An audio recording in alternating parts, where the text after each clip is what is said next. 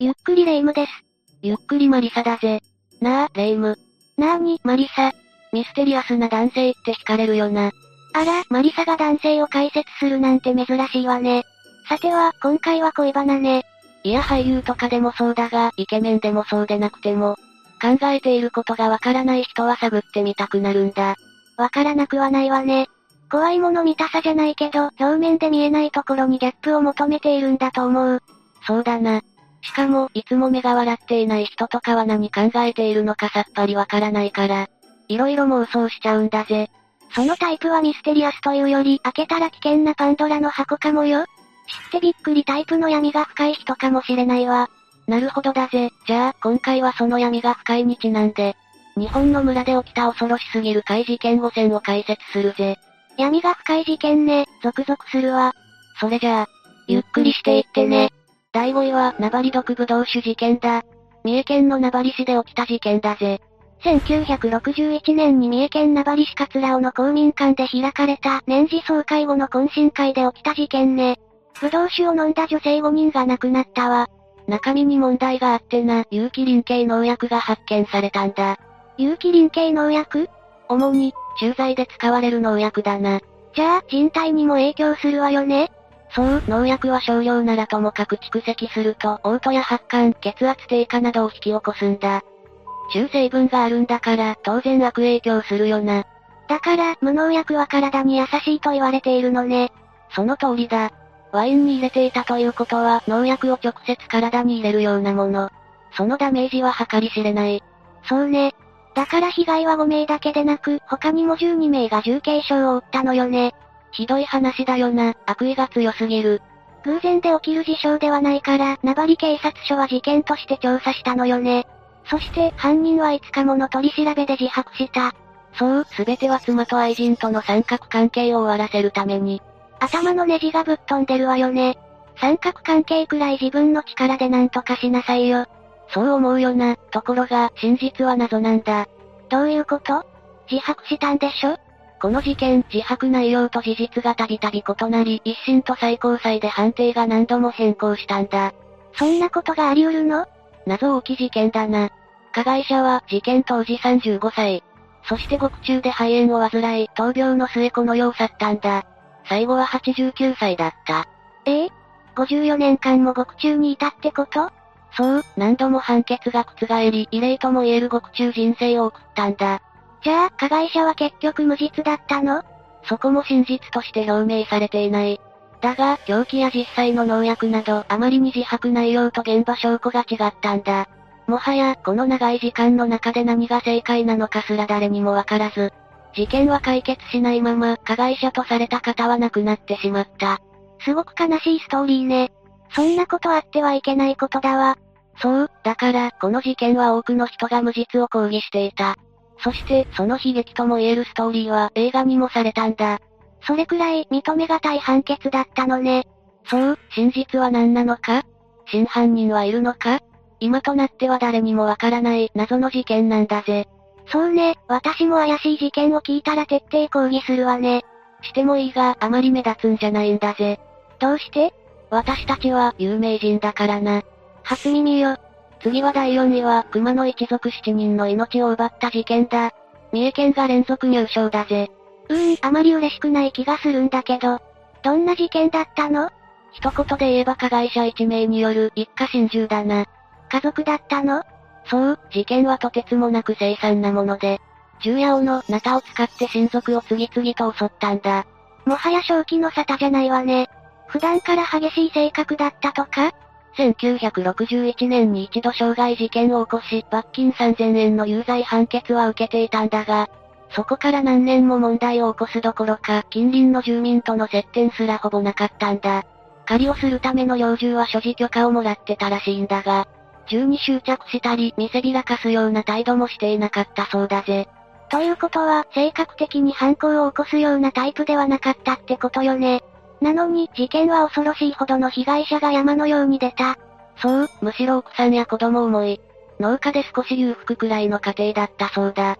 優しい人ほど怒ったら怖いの極端版だったのかしらねどうだろうな、この事件の加害者は大量に命を奪った後に自決したから、事件の真相は闇の中なんだ。文字通り、誰もいなくなったのね。被害に遭われた人がかわいそすぎるわ。そうだな、ただ唯一、この事件の原因と思われるものはあったんだ。なになに脳と精神の病気だ。正常な判断ができなくなっていたってこと？正確には長男の息子が病で入院してから精神的に不安定になっていたらしい。家族思いだからこそ不安だったんでしょうね。その上、事件の数日前には誰かが襲ってくると発言していたんだ。妄想？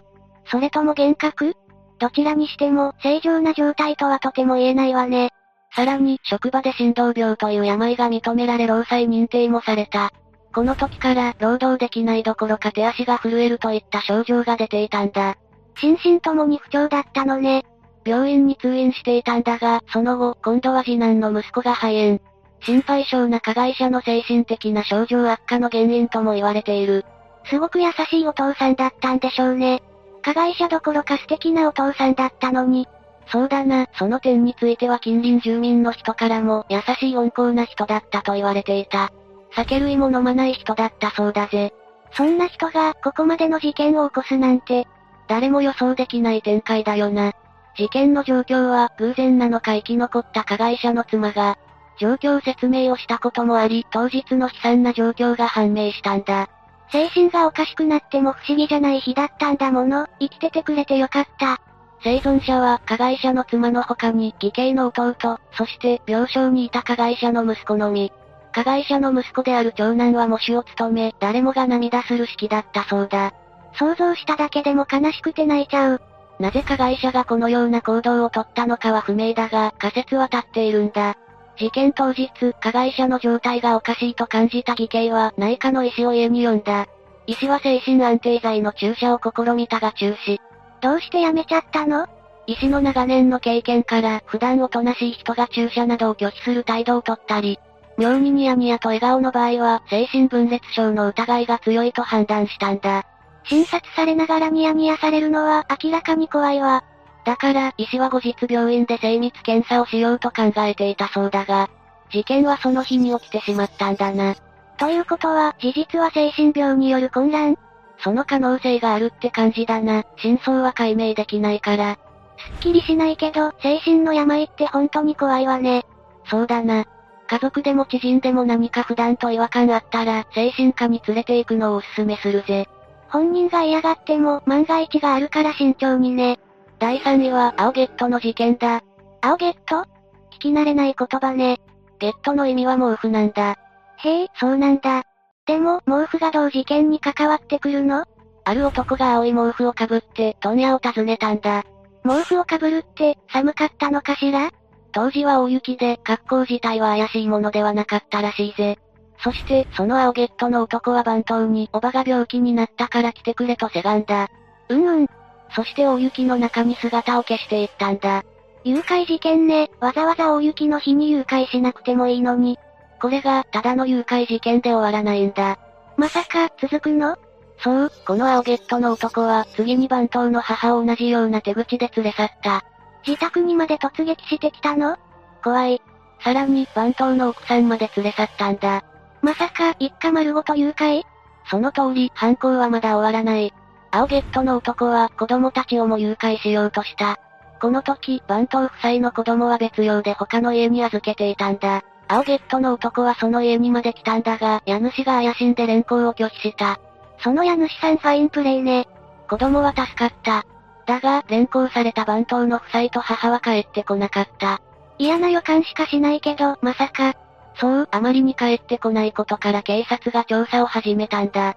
そして、連行された一家の自宅付近の川で母と妻が遺体として発見された。最低な人ね。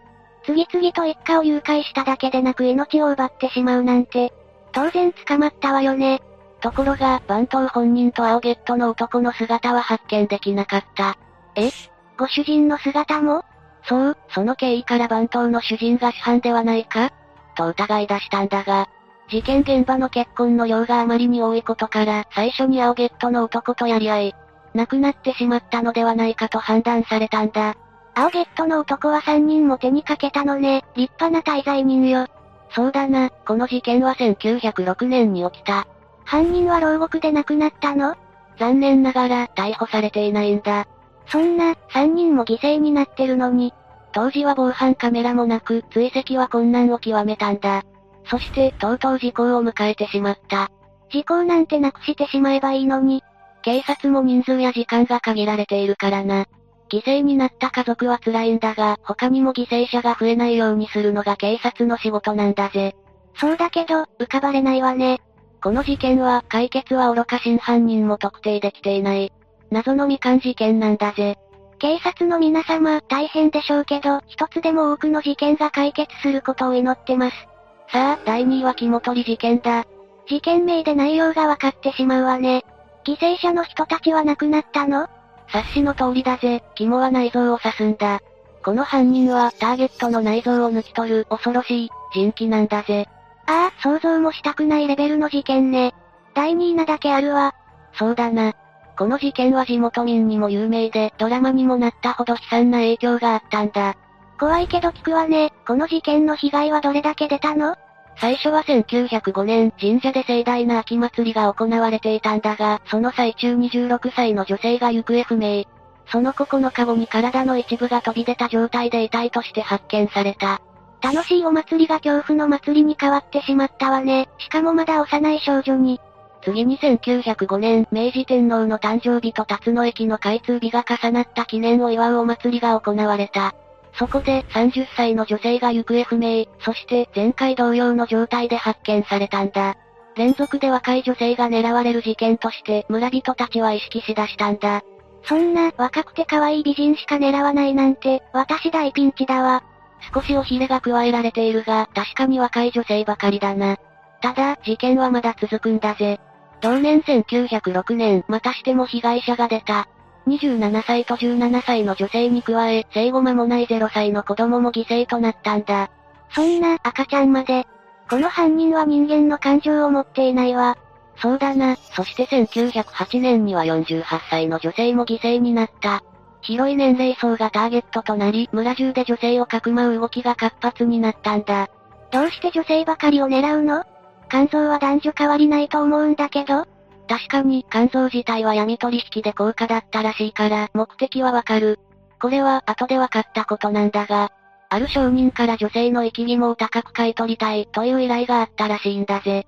金目当ての犯行だったのね。それで犯人は捕まったの？ああ、この一件たたりのようにも見える猟奇的な事件はあっけなく終焉を迎えたんだ。犯人は同じ村の住人で、次の女性を狙った際に反撃を食らったんだ。その際に顔バレし、逮捕されたんだぜ。反撃した女性が強かったのね。ここまで連続で事件を起こしたのに、顔すら隠していなかったなんて変な犯人ね。幕引きはあっけないが、内容は凄惨なものであり許してはいけない事件だな。この最悪とも言える事件が二度と起きないようにするため、多くのメディアが取り上げ、ドラマ化にも繋がったわけだな。同じ女性としても絶対に許せない事件だわ。いよいよ第1位の発表だ。第1位は、関川村の村八部事件だぜ。村八部って、要は特定の人に対して集団でのけ者にしたりする嫌がらせよね。それが事件にまでなっているなんて。そう、今も昔も嫌がらせは事件の始まりなんだ。さて、この事件なんだが、イワナの掴み取り大会不参加を36個の集落の中で、15名も不参加を申し出たことが始まりなんだ。大会って楽しそうだけど、どうして不参加したの？お盆の時期での開催だったんだ。この時期は今でも親戚の集まりとか、一族の墓参りとかで結構忙しいだろ？確かに、毎年恒例行事とかも家庭によってはあるものね。そういうことだ。そこで不参加の村人に対して村の有力者が、従わなければ村八部にする、と脅してきたんだ。その内容は、山菜などの採取禁止、ゴミ収集箱の使用禁止、集落センターや駐車場の禁止など日常生活に支障をきたす内容のものだった。お祭りや大会は善意で協力し合うからいいものになるのに、強制的に労働させる理由での獣扱いは人としてありえないわね。その通り、最終、それぞれの主張を裁判でぶつけ合い、有力者が不参加の村人に金銭の支払いをして幕を閉じたんだ。ああ、よかった。これで有力者が勝ったら気分悪かったわ。確かに村八部が裁判にもなる事件は悲しいことだし異例と思うんだけど、どうして1位なの？いい質問なんだぜ。霊夢が言う通り、事件としては他の紹介したものの方が強烈な印象を持つものもあるよな。そうなの、亡くなった犠牲者がいるわけではないからと思って。注目したのは事件の代償ではなく同じようなことが現代でも続いていることなんだ。今でも集団の嫌がらせとして SNS などを通じて行われているよな。ある意味、ネットを使う分悪質なものは多いわね。そう、この村八部は現代でもなお改善されていない事件そのものとも言えるんだ。なるほど、納得できたわ。未解決なものな上に集団の嫌がらせが原因で命を失った若い子たちもたくさんいる。だから、その悲惨さはもっと伝えていかないといけないってことね。私のセリフをすべて取られたが、そういうことなんだぜ。いじめは誰も得しない最低の行為であることを知ってほしいから第一位としたんだぜ。それじゃあ、今日はこの辺で終わるぜ。この動画が良かったと感じたら、高評価とチャンネル登録をよろしくね。それじゃあ、また次回の動画でお会いしましょう。それでは最後までご視聴ありがとうございました。